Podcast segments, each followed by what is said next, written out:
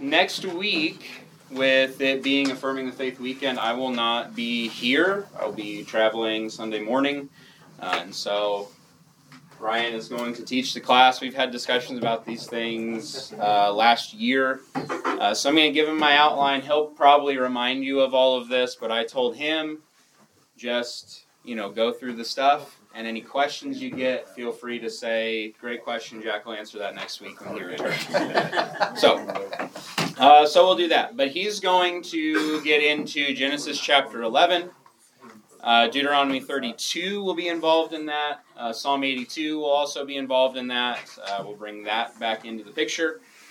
And that's where we'll start today. Um, uh, as well as, I think, some New Testament ideas uh, will be brought in with all of that. So, so do do continue to be here next week for the class.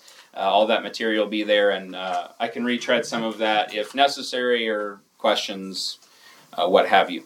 Uh, today we're going to start, if you want to turn over to Genesis chapter 3. We're going to look at a number of passages, but Genesis 3 and 6 uh, we're going to spend the most time in uh, and talk about some things there.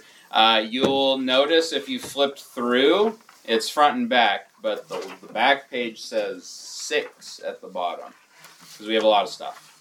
Um, I do want to try to get through all of this today. Uh, because a lot of this is uh, answering, uh, setting forth, and then answering some objections to uh, primarily Genesis 6. And so I want to spend time with that uh, when we get there. Let's start with kind of what we've gone over the last few weeks here.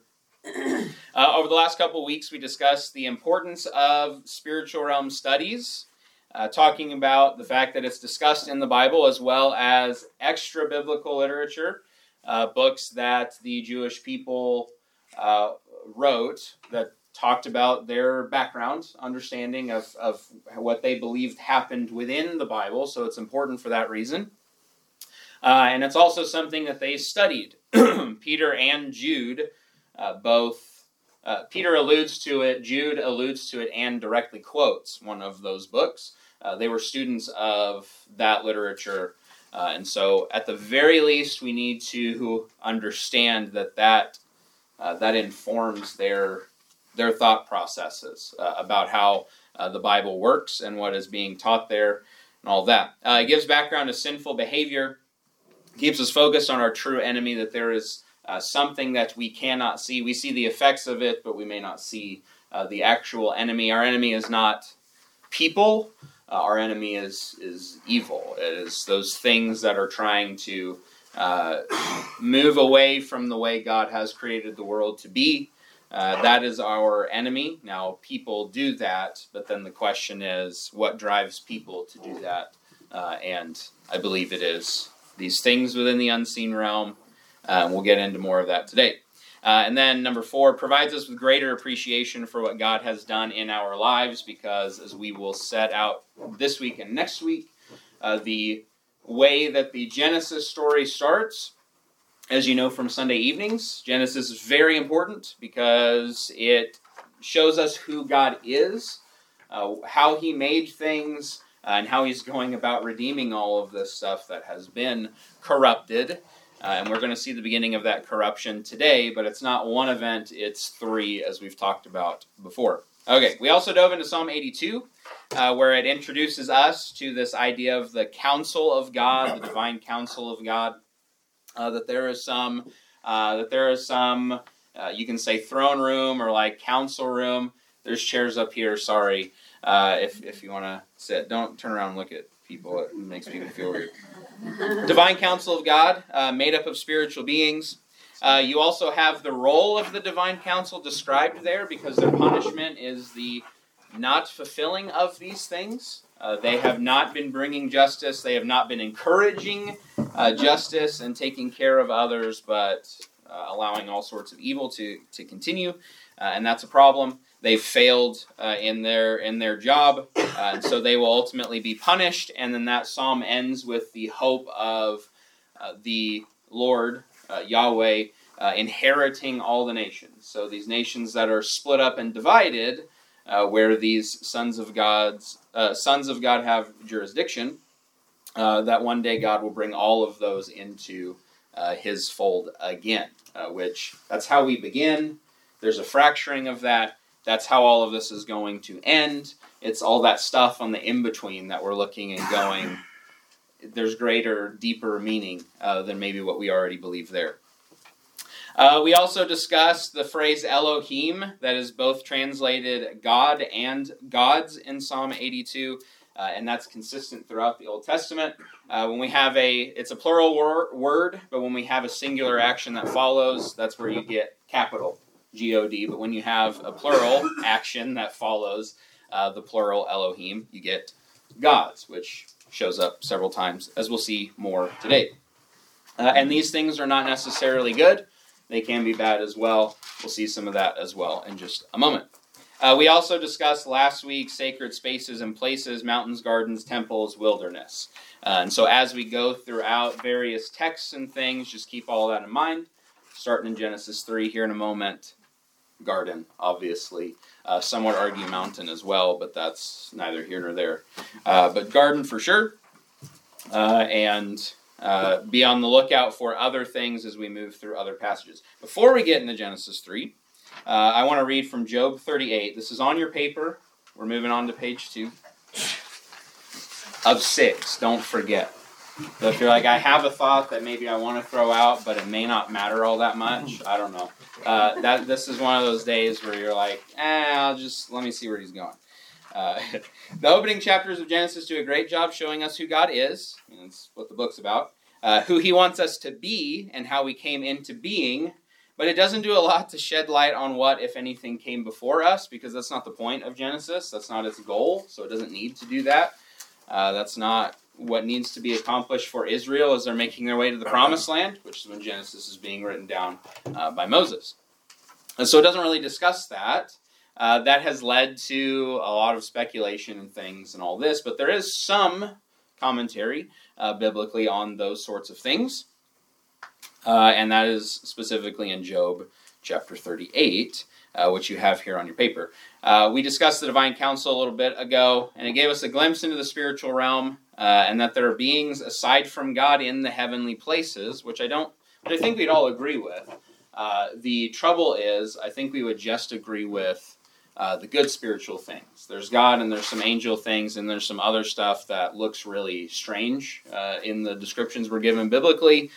Uh, but there's also bad things noted as being in the heavenly places. That's how Paul lays that out in Ephesians 6, uh, which we talked about, I think, in class number one uh, of this, this series. But these things in the heavenly places, they have responsibilities. They were created, uh, and they have free will to either go along with God's plan or to ignore God's plan and do their own thing. Uh, and we'll see that today. Uh, questions we have to follow might be why do they exist? When did they come into existence? We'll talk about the why uh, in a little while. But the when can be answered at least in part. Job 38, uh, 4 through 7. Here is what it says uh, God speaking to Job here. Where were you when I laid the foundation of the earth? Okay, so here's our time frame. Uh, tell me if you have understanding. Who determined its measurements? Surely you know. Or who stretched the line upon it? On what were its bases sunk? Or who laid the, its cornerstone? So we are talking about initial creation of this stuff being made, the foundations of the earth, uh, the creation being made, uh, dealing with the cornerstone and the bases and all of this. This is the structure and framework of the earth. We're not yet in the whole, okay, let's get to the garden week and all of this stuff. We're in part of that, but we're not done. Okay, this is not post Adam and Eve. This is pre Adam and Eve. Uh, foundations being laid. And then in verse 7, when the morning stars sang, sang together and all the sons of God shouted for joy. So just in this little section, we get still maybe more questions than answers, but we get this understanding of okay, as the foundations are being laid, God has already created something uh, not here, because he's working on earth at this time, but while he's working on the earth, there are these things created in heaven that are watching all of this stuff take place. Uh, and it's worth noting uh, that the morning stars and sons of God, this is, uh, it, it's two names for the same sort of thing. This will come up again uh, later on. Happens in Ezekiel, uh, we're not going to read that today. Uh, but I believe your your outline last week, and if you lost it or didn't get one, it's on that little stool back there. Um, has that Ezekiel reference uh, where you'll see morning star uh, and things like that. Okay, things created in the spiritual realm before us. Now, I have more questions about all of that stuff. Uh, God doesn't go into any further explanation than that uh, because He's speaking to Job and answering some of Job's uh, questions here and he doesn't need to pursue this idea any further than this. But uh, at least it gives us an indication of these things were created prior to us, uh, prior to the creation of the earth here. Okay, let's jump into that creation. Genesis chapter 3, if you want to turn over there. Uh, you'll have verses on your paper. We'll kind of jump through uh, a few different places. A lot of stuff uh, to cover and all of this. In fact, let me make sure I know at all times what time it is. All right, in Genesis 1 and 2, we are shown the good, and this is uh, when you hear good, uh, you should think, at least in Hebrew terms, uh, things functioning as intended. Uh, that idea will come up in the sermon this morning, too. Uh, this this idea of things moving and working the way that they're supposed to. And when God created this good creation, everything was uh, exactly as He intended it to be, designed the way that it, it's supposed to be. I mean, God said, "Here, I'm going to make this." That's what it is. It has reached its potential. It's 100% of 100%. It's exactly what it should be. Uh, that doesn't remain that way. There's a corruption to that creation, uh, but that's not how it begins. Every, everything is perfect. Everything is functioning the way that it was intended to function, uh, working perfectly, and that's the absolute best uh, that we could ever hope for. That is how things will end. Okay, that's where John comes back to. Uh, but as soon, like as soon as we're introduced to this whole idea of good, and Genesis one and two goes through repetitively saying, "Good, good, good, good." Everything's working the way that it's supposed to, and then it does not in Genesis chapter three. Uh, here's what we have in verses three through five. But God said, "You shall not eat of the fruit of the tree that is in the midst of the garden; neither shall you touch it, lest you die." That's Eve responding to uh, serpent question here. The serpent said to the woman, You will not surely die, for God knows that when you eat of it, your eyes will be opened, and you will be like God, knowing good and evil. So in Genesis 3, we're introduced after this perfect creation to something within the creation, within some kind of, because it's not God that's doing this, some created thing that is acting not good. It is. It's out of place. It's not functioning the way that it's supposed to. That's a problem. Uh, but when we read through Genesis 3 and we have this encounter, uh, our, I mean, my, my tendency is, you know, how'd this get there? Uh, where'd this thing come from? What's going on here? Because there's not a lot of explanation uh, about how all of this happened. Uh, what it's explaining is uh, why this creation now is going to start moving in a corrupted way, in a, in a destroyed way. But there's a lot of questions that we might have here about the serpent. Uh, the serpent itself, the actual like animal that is speaking here, and that's the language that's being used. Uh, the serpent itself was not evil; it's part of God's good creation. But the voice that used the serpent absolutely was.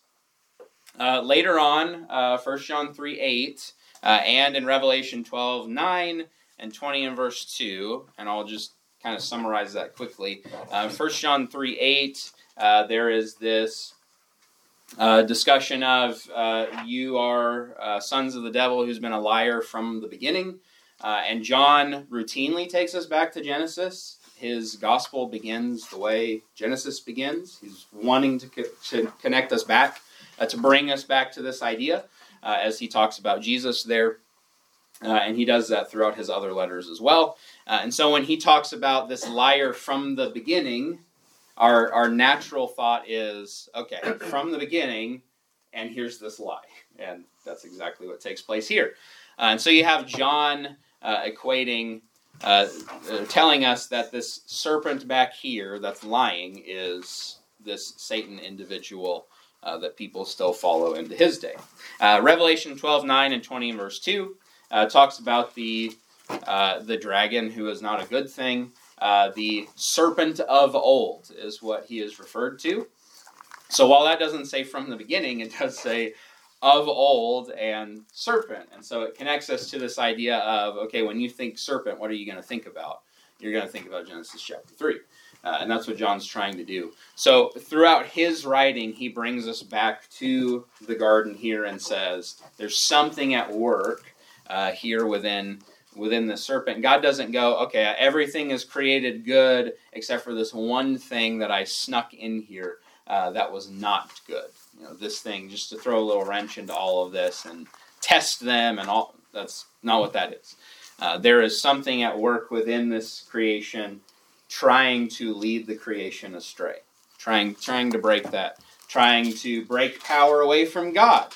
Uh, to say don't follow after him, you know he's lying. He knows that if you eat this, you'll be like him, and he doesn't want that. So he's holding you back. He's keeping you from something good. Listen to me instead. That's what's going on.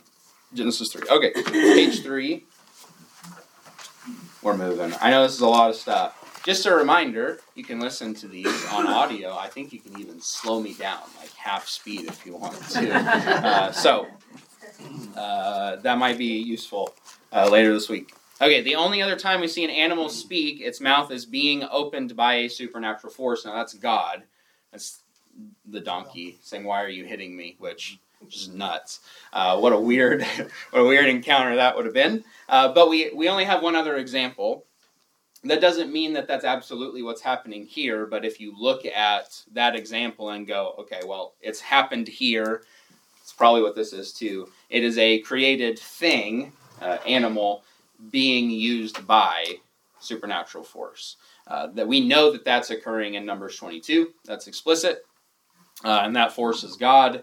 Uh, so it's not it's not evil, and so you might say, well, that's not an evil force using it, or that's okay, sure. Uh, but the only other example we have is a uh, creature uh, being talked through uh, by a supernatural force. Seems to be what's going on here anyway. Uh, I'm not sure that there would be any real disagreement on that point. I kind of. It's hard to gauge where people are at with this stuff. Some people are like, I've, I've not thought about any of this whatsoever. Others are maybe more on the thought train about all of this. but I think this is pretty uh, standard belief. That's not to say that it's the only one or the absolute right one, uh, but I do think it is the right one. That's why I'm teaching it uh, that way. Okay. What we see in Genesis 3 uh, then is a free will spiritual being exercising its power to lead another free will being astray, uh, that being Adam and Eve. Uh, this appears to be referred to in Ezekiel 28 2 through 13. We're not going to read that today because we don't have time, but definitely circle that, further study, check that out. Uh, because if you read through that, you have a physical king uh, being, he's going to be cast down, he's going to lose his kingdom and all of this. And then there's an illustration comparison of all of that, talking about the one who fell in Eden. Uh, if you read through that, it is not Adam or Eve it doesn't make sense to be Adam or Eve. Uh, and so the question then is, all right, well, what fell in Eden? What in the world are we talking about? Uh, this guy uh, seems to be what's being discussed. Okay, read through that uh, and then uh, ask Ryan all those questions next week. He'll be ready for Ezekiel 28. Uh, okay, the point of what we're told here one of the spiritual beings created by God before the foundation of the world uh, came down into his good creation to corrupt it, chose to work against God. Uh, just one individual, it appears, at this moment. The mission is successful uh, as God's people rebel through disobedience.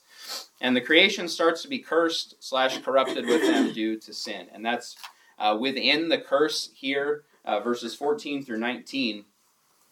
Um, it's verse 17 of Genesis 3. Uh, in the curse to Adam. So Adam is being cursed, but there is a curse within all of this. Cursed is the ground because of you. That's about midway through verse 17. And that's going to have consequences for Adam and Eve, and that's the focus. It's going to have consequences for Adam.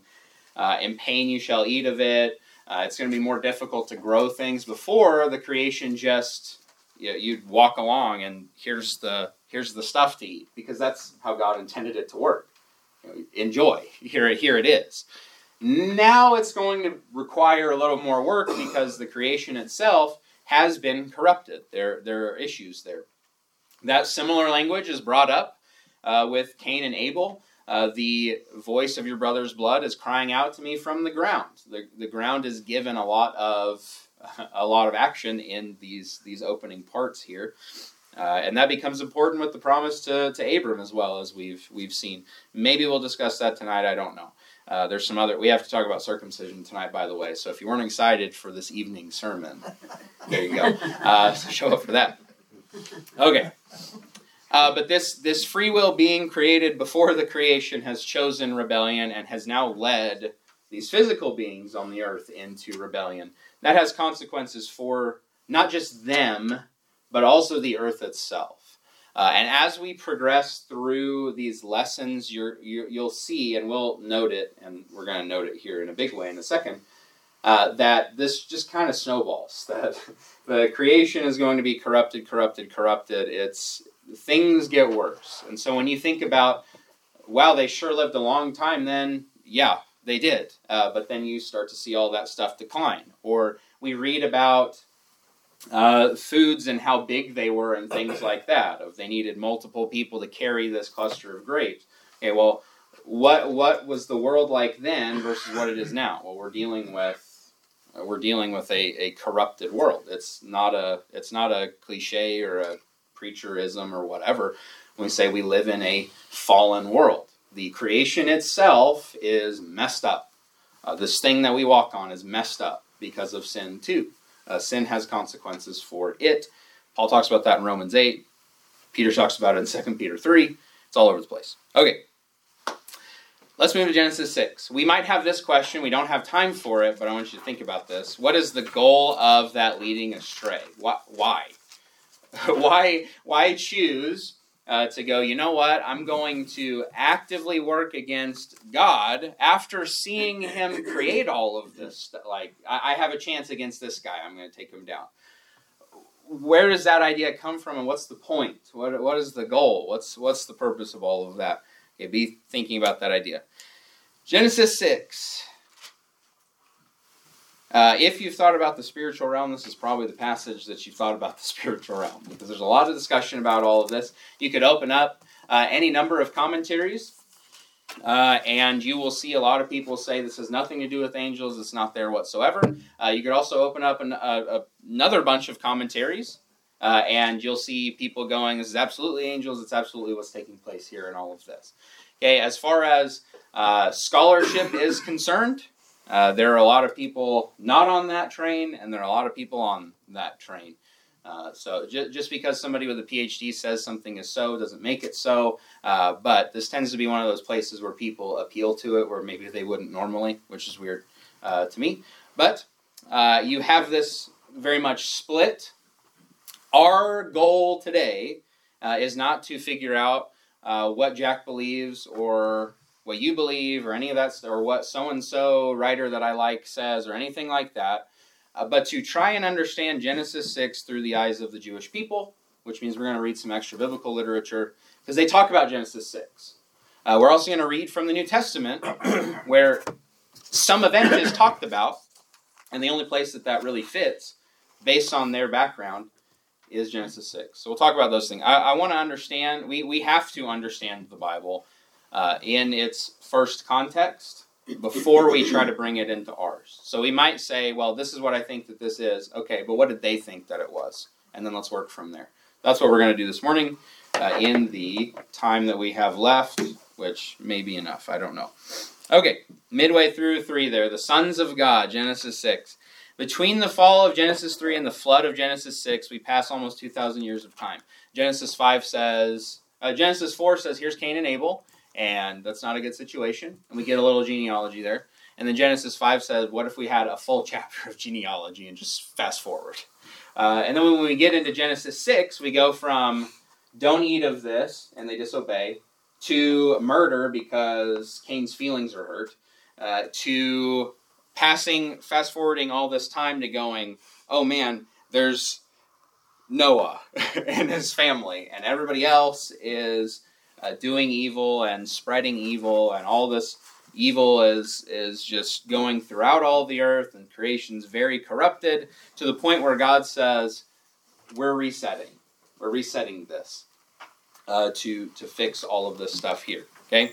Uh, so that's Genesis 6. When we enter into that story, we are entering into many years of passage of time after the initial creation, and things have gotten very, very bad. Then we get this to introduce us after a long genealogy, uh, things kick up. When man began to multiply on the face of the land, and daughters were born to them, the sons of God saw that the daughters of man were attractive, and they took as their wives any they chose. Then the Lord said, My spirit shall not abide in man forever, for he is flesh, his days shall be a 120 years. That is 120 years from now, things are over. Uh, the Nephilim were on the earth in those days, and also afterward, when the sons of God came into the daughters of man, and they bore children to them. These were the mighty men who were of old, the men of renown. The Lord saw the wickedness, that the wickedness of man was great in the earth, and that every intention of the thoughts of his heart was only evil continually. Okay, uh, we are going to look at this uh, from a, very let's let's follow some phrases in the Bible and let's ask a lot of questions. Uh, and there may be more questions than what we actually have listed here, but that's the reason why uh, the Thursday class, if you have this outline, I think it's like four pages. uh, so I added a couple pages because I thought we needed more discussion on this. Uh, and I imagine that there will be more questions afterwards. But let's get through this, and then I'll, I'll, i can talk about this stuff forever. I'd love to. Okay, notice the first phrase: "Sons of God," uh, returning for us here. Uh, but if you're reading just from Genesis one, and you don't have Psalm 82 in your head, where we have the whole sons of God language, uh, you're just reading through. You get to Genesis six and go, "Well, that's new." Uh, what is this? Uh, sons of God, what is this phrase? What does all of that mean? Uh, but we've seen uh, in Job uh, how sons of God and morning star idea connected. These created things before the foundation of the earth. So we know in Job uh, they are these spiritual beings, but we'll come back to Job in a moment. Um, we also have Psalm 82 of this divine council of God, where sons of God are talked about there. Uh, and that's very much a spiritual uh, thing that is taking place here. Uh, but let's add some more passages into this. Uh, the reason why I want to do this is because on one side you have people will say sons of God referring to spiritual beings, whether you want to say that's angels or not is a whole other thing. But we'll say spiritual beings acting opposed to God. The other popular belief, and there are a few, but there's really one other prominent one.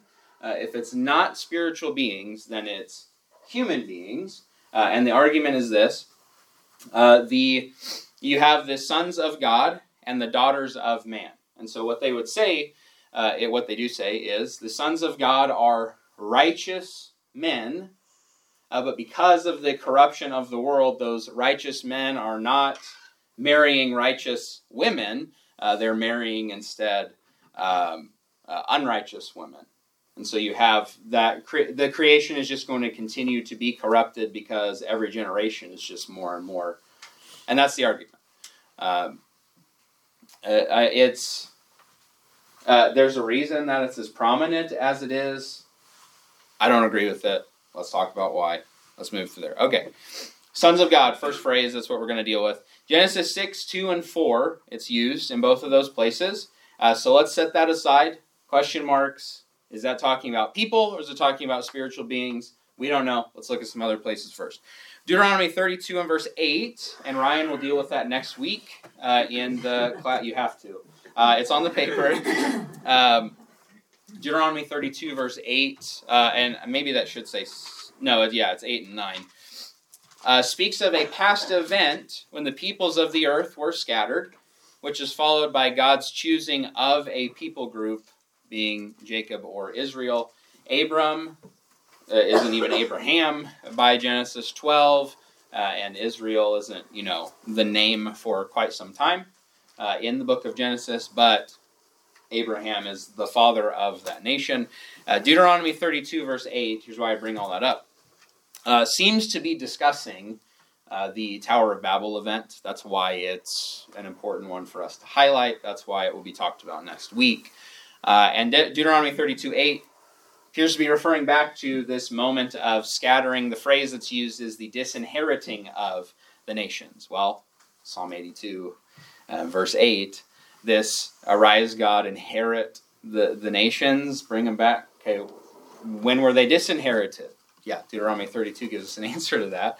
Uh, this time of the Tower of Babel. Uh, and Deuteronomy 32 8 says that the nations were disinherited and uh, uh, scattered, numbered according to the sons of God. Well, that sure helps fill out Psalm 82 a little bit more as well of how do these sons of God have any responsibility over other nations? Well, because there came a point where God said, You're all scattered, and I'm focusing on one group here. Well, that's Genesis 11 and 12. And that's why there's such a stark contrast in the way 1 through 11 is written, and then 12 through the end of the book, where it slows down dramatically, because God is now shifting his attention to one group, not because they're more important and special than everybody else on the earth, but through that one group, God is going to bring the thing that inherits all these disinherited people groups. Through Jesus, all this stuff eventually. Deuteronomy 32 8, sons of God, talking about this Tower of Babel event, uh, seems to very much give us fill ins for Psalm 82. Very much appears to be a spiritual discussion there. Okay. Uh, we talked about Job at the beginning, uh, but we didn't mention Job 1, verse 6, and Job 2 and verse 1. The sons of God come to present themselves before the Lord, uh, and along with them is uh, Satan uh, or adversary. I say a Satan. We'll talk about that in a moment. Uh, he's given the ability to stretch out his hand against Job. We might also ask the question uh, where are they walking up to God just to have conversation with him? I would like to know that because if it's here on earth, I'd love to go have a conversation with God. That would be cool. That doesn't seem to be where this is taking place, though it doesn't say uh, in the heavenly realm they had this, just as the sons of God alongside uh, somebody noted as Satan, which is a Hebrew word. So it's not being translated for us. Uh, a, a, Satan here presenting themselves before God, and they have this discussion. Uh, but they are given this ability to do some, you know, stretch out your hand and all of this in, in both of these places affect Job, and we know what happens to Job. That is. Uh, that is not natural stuff. They're they're just uh, hey, this lightning bolt came down and set all this fire, and everybody died except for me, and I came until that's the kind of stuff happening to him, or you know, boom, now you're covered in uh, all of these boils and everything and all this. Okay, that's that all seems very much supernatural. Perhaps you disagree, uh, but we'll we'll press on here. Top of page four. Job 38 7, as we noted earlier, this has to be a reference to spiritual beings. This stuff before the creation is made. Uh, there, if you want to say that's not spiritual beings, you have a problem. Uh, I don't want that problem. Uh, so it seems very much spiritual beings to me. Uh, and then Psalm 89, 5 through 7, sons of God uh, is translated as heavenly beings in this passage uh, in one of the sections. There's a whole nother psalm uh, where you have the phrase, the Hebrew phrase, sons of God, but it's given the translation heavenly beings. Uh, there's also a reference to God's council of the holy ones in Psalm 89. Uh, lest we think that Psalm 82 is the only place where we get the council idea. It's not. Uh, Psalm 89 also discusses this, uh, and you should compare Psalm 89 and Psalm 82 uh, for what's taking place. Also, we'll have a place outside of the Psalms that talks about the council of God in a more uh, explanatory sort of way. Like we actually get a we actually get a council meeting and we get to see it. Uh, Micaiah got to, and he describes it for us, and it's awesome. Uh, so we'll get there uh, in a little bit. I only say that to say, don't go, yeah, well, that's in the Psalms, and that's a poetic book, and so maybe this is po. Okay, Kings is not poetic though. Uh, when we get into there, that's that's my, Micaiah saying, "Here's what I'm seeing. Let me tell you about it." All right. Since most of these references explicitly use the phrase in reference to spiritual beings, and the ones that don't could be, uh, though perhaps you can make an argument the other way, when you have sets that are explicitly saying the Hebrew phrase, which is uh, B'nai Elohim, that is sons of God, uh, when you have that Hebrew phrase show up in the text, Uh, explicitly in a few places or most places, it's talking about spiritual beings. In other places, you can make an argument that it might not be spiritual beings, but you can also make the argument that it is spiritual beings. When that's the case, uh, I, I think that it is not wise to go, okay, well, it means this here, but in this spot, it does not mean that. It means something else. That seems needlessly confusing to take a phrase that means something and then go, yeah, but it means something completely different here. Uh, the safer option, uh, and the one that's most consistent, is to say if it means this here, it's probably what it means here. Genesis 6 is not the clearer passage. Uh, it is it, it, leaves us with a lot of questions, but passages like Job 38, uh, Psalm 82, Psalm 89 uh, give us more clear indications of what this phrase means. Okay, some questions that arise from this idea. 45, right? We got nine minutes. Cool. Uh, great. Uh, are you saying that there were multiple spiritual beings that rebelled against God? Because if this is sons of God's plural, and there's plural committing sin here, so am I saying that there are multiple things that rebelled against God? Yes, I am. Uh, and this is also the Jewish belief, too. We'll see that in a moment. Question number two uh, Are you saying that these rebellious spiritual beings engaged in sexual relations with human women? Yes. As outlandish as that might seem, uh, consider uh, there are references made by both Peter uh, in 2 Peter 2 4 through 5 and Jude, uh, Jude 6 through 7, about the actions of some angels. I want to read the Jude passage, I think, here. Just, just listen. Because the, the way Jude describes all of this and what he connects it to is very important. And the angels who did not, so we know who we're dealing with. The angels who did not stay within their own position of authority, but left their proper dwelling, he's kept in eternal chains under gloomy darkness until the judgment of the great day. Listen to this language. Just as, so now we're comparing what they did to what this group did. Just as Sodom and Gomorrah and the surrounding cities, which likewise, okay, another connecting, likewise indulged in sexual immorality and pursued unnatural desire, serve as an example by undergoing a punishment in eternal fire. Jude and, and Peter does this too, but Jude's more explicit about it. Jude links, he doesn't say, uh, well, this group was immoral and then this one was also immoral. He says they were immoral and they left their proper position of authority and, and their dwelling and all this and were punished, just like this stuff, who likewise, this group in Sodom and Gomorrah, who likewise indulged in sexual immorality. Well, likewise to who? People who just talk, that's how writing works. That's what he's talking about. He's connecting those two things.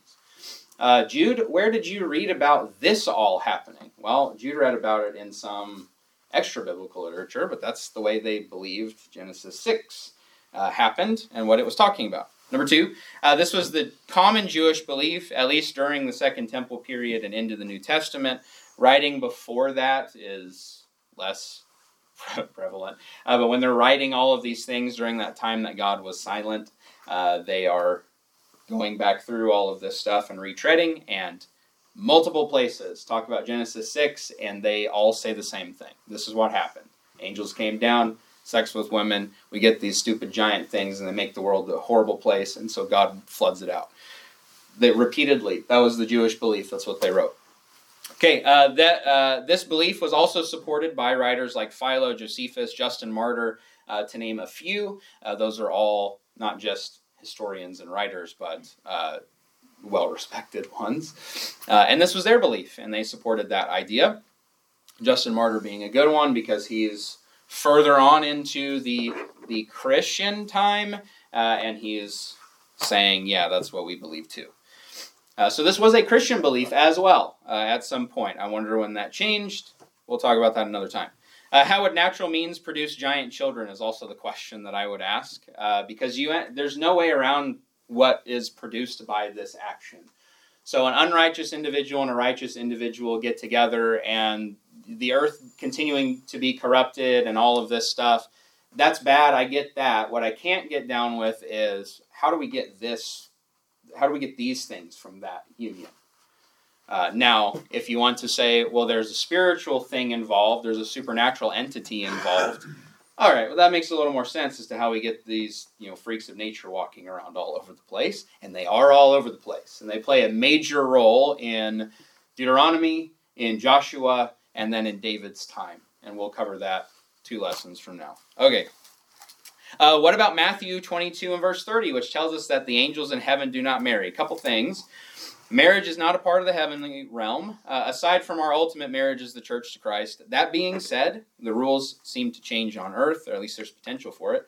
A few chapters later into Genesis, we see angels sitting down and eating with Abraham. It says that they were all sitting there eating, so unless Moses is lying or missed that and the Holy Spirit forgot to correct them, uh, they're doing something physical, uh, and you'd have to say, well, they're doing that in heaven too. They eat there, but they don't do any other physical things. Uh, you know, that it just just seems like more of a headache. Seems like things change a little bit when you get down here. Uh, they also looked like normal people for a time. Uh, Hebrews also says that, uh, entertaining angels unawares. Uh, how? Well, they look different when they're here, except for the times when they don't, and then they look really different. But you know what you're looking at because uh, it's terrifying. Okay, also, along with this, the Hebrew word here is the word used for woman and female. It doesn't have to be wife. It doesn't have to be marriage here at all. Just go and take women and have children with them. But that's another thing. Uh, this is the word used for uh, the creation of, of Eve. She's woman, she's female. It's that word. Uh, so this doesn't have to be wife. But anyway, uh, continuing on, it says the Nephilim were on the earth in those days and also afterward how. Okay, the Hebrew phrase here is a difficult one to translate into English.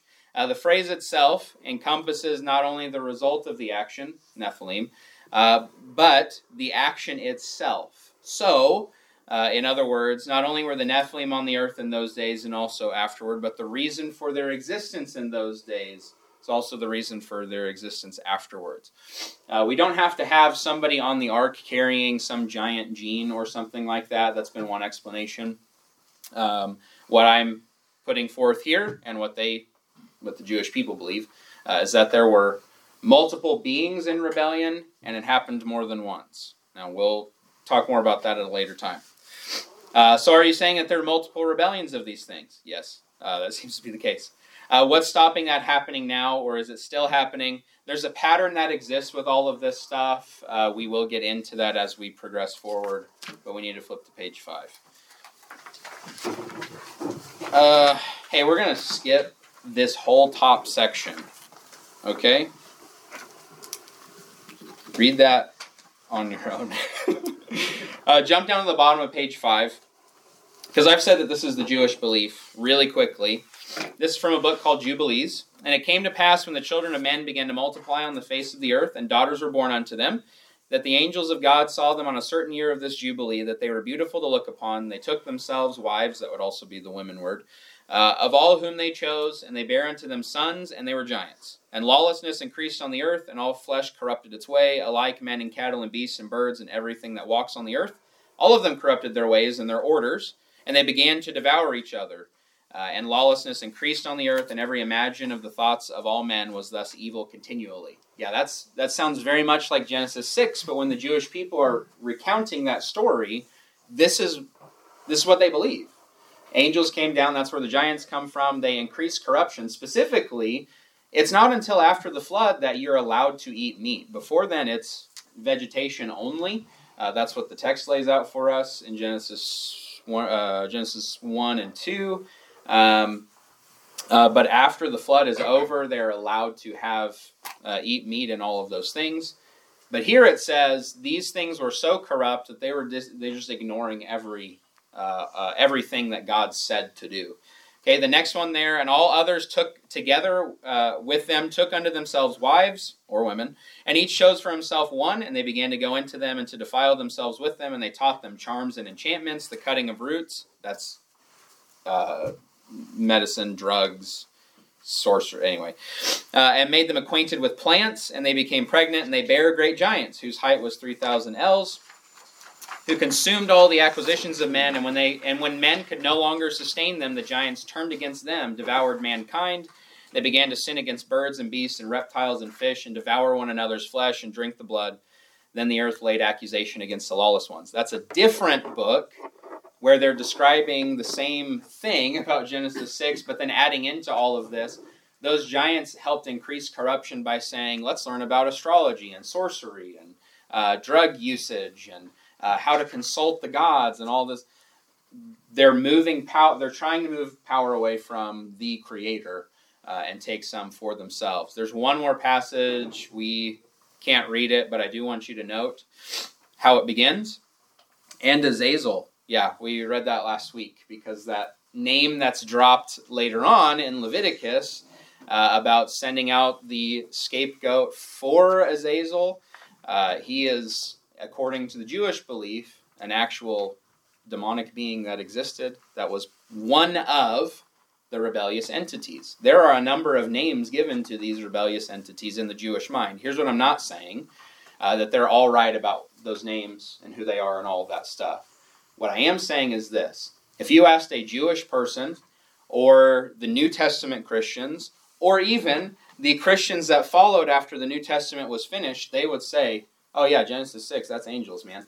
Those are rebellious beings uh, leaving God, leaving their proper position, and doing things against the created order that God commanded them not to do.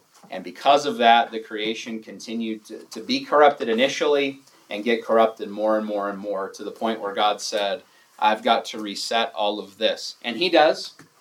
And then we make our way to Genesis 11. Ryan will teach that next week.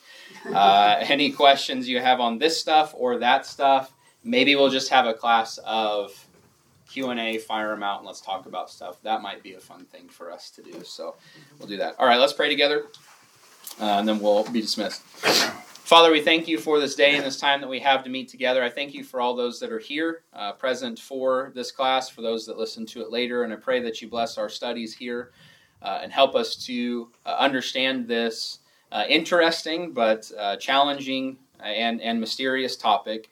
Uh, we thank you that we can turn to your word uh, for uh, so much of this, and we thank you for uh, the other things that we're able to get into to see uh, how others uh, interpreted these things. And God, help us to always be aware of the world around us, the seen and the unseen, and to be a part of the redemptive work of bringing all of the nations, all of the creation back to you Uh, as you make it what it's supposed to be. We pray all this in Jesus' name.